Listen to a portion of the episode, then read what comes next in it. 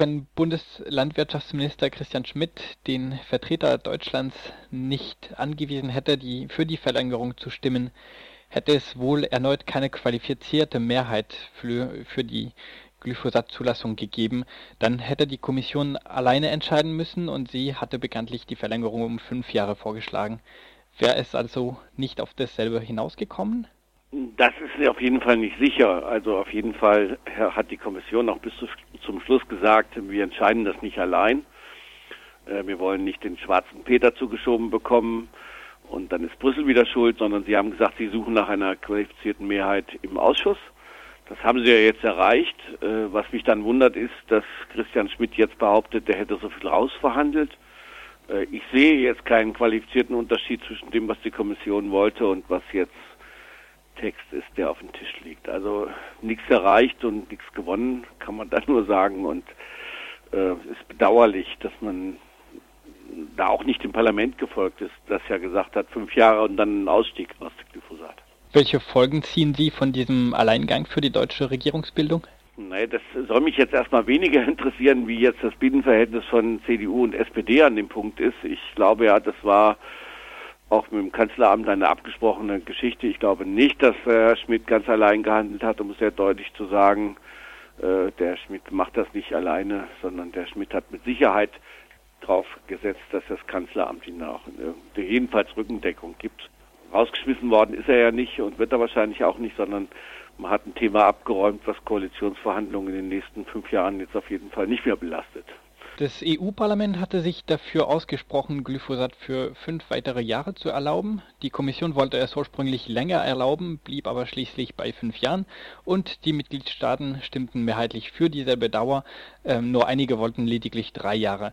Standen also nicht alle Akteure grundsätzlich auf einer Wellenlänge, dass Glyphosat weiter zugelassen sein sollte? Nein, das, das stimmt definitiv nicht, weil die, der Beschluss des Parlaments heißt eindeutig fünf Jahre Verlängerung äh, quasi den Ausstieg aus Glyphosat. Das ist der entscheidende Unterschied. Also von wegen, alle wollten vielleicht am Ende fünf Jahre, aber die einen wollten es nur äh, verlängern und weitermachen wie bisher. Und das Parlament ist das einzige Gremium, was deutlich gesagt hat, ja, noch fünf Jahre, aber das ist dann auch das Letzte und bis dahin müssen sich die Bauern umstellen auf andere Methoden der Landwirtschaft. Und das findet sich in keiner Weise im jetzigen Beschluss äh, von dem Sonderausschuss. Frankreichs Präsident Macron hat angekündigt, dass er Glyphosat binnen drei Jahren in Frankreich verbieten will. Welche Mittel haben Mitgliedstaaten wie Frankreich, die den Einsatz von Glyphosat früher verbieten wollen? Es gibt Möglichkeiten der Mitgliedstaaten, das muss man sehr deutlich sagen, weil jetzt ist in Europa ja nur das Mittel äh, zugelassen, also der Wirkstoff Glyphosat, äh, aber nicht die Mittel. Also Glyphosat als reiner Wirkstoff wirkt gar nicht, sondern der muss mit anderen Mitteln zusammengebracht werden. Daraus entsteht dann zum Beispiel Produkte wie Roundup, das bekannteste Mittel, was eingesetzt mhm. wird. Und für deren Zulassung ist wiederum der Mitgliedstaat zuständig. Und der kann da sehr wohl sehr starke Restriktionen machen oder in bestimmten Bereichen es ganz aus dem Verkehr nehmen. Äh, die Möglichkeit haben Mitgliedstaaten. Und wenn Frankreich gute Argumente hat, dann können Sie äh, den Fight mit der Europäischen Union durchaus aufnehmen und sagen, bei uns gilt das nicht.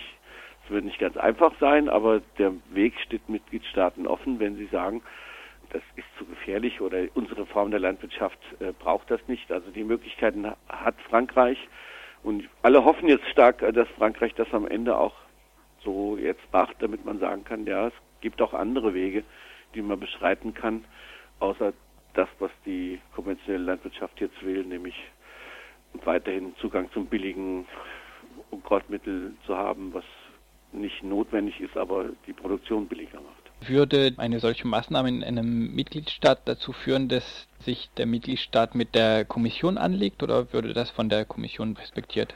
Der Mitgliedstaat muss gute Gründe haben. Das liegt jetzt sozusagen an den, an den Mitgliedstaaten, gute Gründe zu haben, um Einschränkungen zu erlassen. Wie gesagt, es gibt die klare Unterscheidung. Äh, Europa lässt den Wirkstoff zu, aber das Mittel muss von den ja. Mitgliedsländern zugelassen werden. Das trifft auch für Deutschland zu. Und da haben die Mitgliedsländer durchaus Möglichkeiten, bestimmte Mittel vom Markt zu nehmen. Bei der ganzen Diskussion um Glyphosat wird ja im Grunde genommen gar nicht die Diskussion darum geführt, mit welchen Mitteln das zum Beispiel ausgebracht wird. Also die Talobamine waren ja sehr stark in der Diskussion, die dazu führen, dass Glyphosat überhaupt erstmal in die Pflanze reinkommt. Und da haben die Mitgliedsländer die Möglichkeit, so Stoffe aus dem Verfahren zu nehmen, die tatsächlich im Verdacht stehen, wesentlich gefährlicher zu sein als Glyphosat allein. Könnte sich vielleicht das äh, deutsche Umweltministerium ähm, rächen für den Alleingang des Landwirtschaftsministeriums, indem es ähm, einen solchen Verbot für Deutschland bewirken würde? Bei der Zulassung hat äh, auch das Bundesumweltministerium was zu sagen, das ist richtig, aber nur in bestimmten eng begrenzten Bereichen. Aber natürlich könnte ein Umweltministerium da auch ein entscheidendes Wörtchen mitreden. Aber wir wissen ja nicht, mit wem das Umweltministerium in Deutschland in Zukunft besetzt wird. Also das ist ja jetzt reine Spekulation. Ich sehe nicht, dass sich das Umweltministerium bis jetzt sehr stark äh, dafür Alternativen eingesetzt hätte, sonst hätte Frau Hendricks jetzt auch nicht nur, nur gesagt äh, ja oder nein, sondern sie hätte ja auch Alternativen aufzeigen können. Insofern äh, ist die Diskussion im Umweltministerium meiner Meinung nach nicht tiefgreifend genug und man hätte mehr Alternativvorschläge auf den Tisch legen müssen, außer zu sagen, äh, wir enthalten uns. Ich würde mir erhoffen von einem zukünftigen Umweltministerin oder Umweltminister, dass dieses Ministerium durchaus wesentlich stärkere Zugriffsrechte hat, auch bei solchen heiklen Entscheidungen.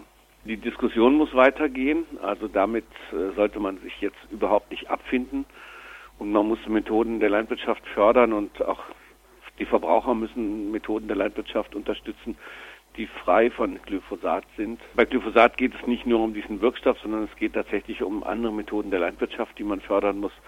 Die Diskussion müssen wir führen. Die Diskussion wird eine entscheidende Weichenstellung darüber sein, wie und mit was wir uns in Zukunft ernähren.